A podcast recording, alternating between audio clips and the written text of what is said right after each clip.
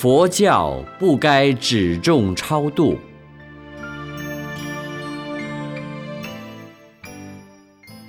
请问，太偏重念经，与死人结缘，而忽略了佛教的教义，以及戒定慧的修持，是否有违背佛教，使佛教充满神教的色彩？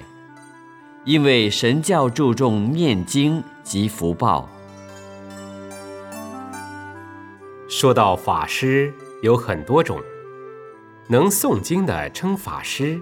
能写经抄经的也称法师，能著书立论弘法利生的当然是法师。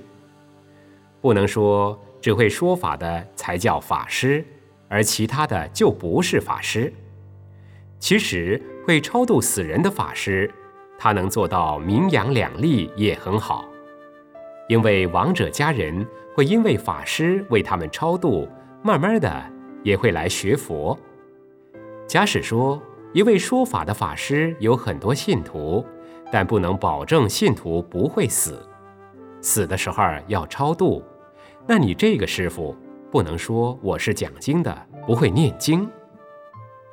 其实，身为一个出家人，应该做到会说法、会写书、会超度，一切都能做到圆融无碍，那是最好的。假使你会讲经说法，就要批评念经的法师，那就是你的不对；那会超度的法师，就去批评说法的法师也不对。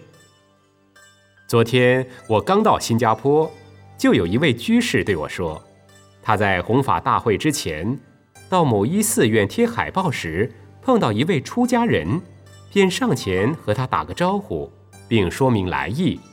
谁知道？话尚未说完，就被这位出家人赶他走，并说：“这里不容许你贴海报。”这位居士就很生气，并开始批评这位出家人的不对。当时我告诉他说：“你不能批评这位法师，只怪盛开没有德化福报，不能使他感应，所以才会发生这些事情。知道此理，一切都要圣解。”不要误解，那就没事了。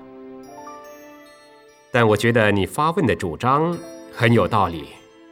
盛开提倡人成佛教，就希望能够实现你所主张的道理，那才是真正出家人的表现。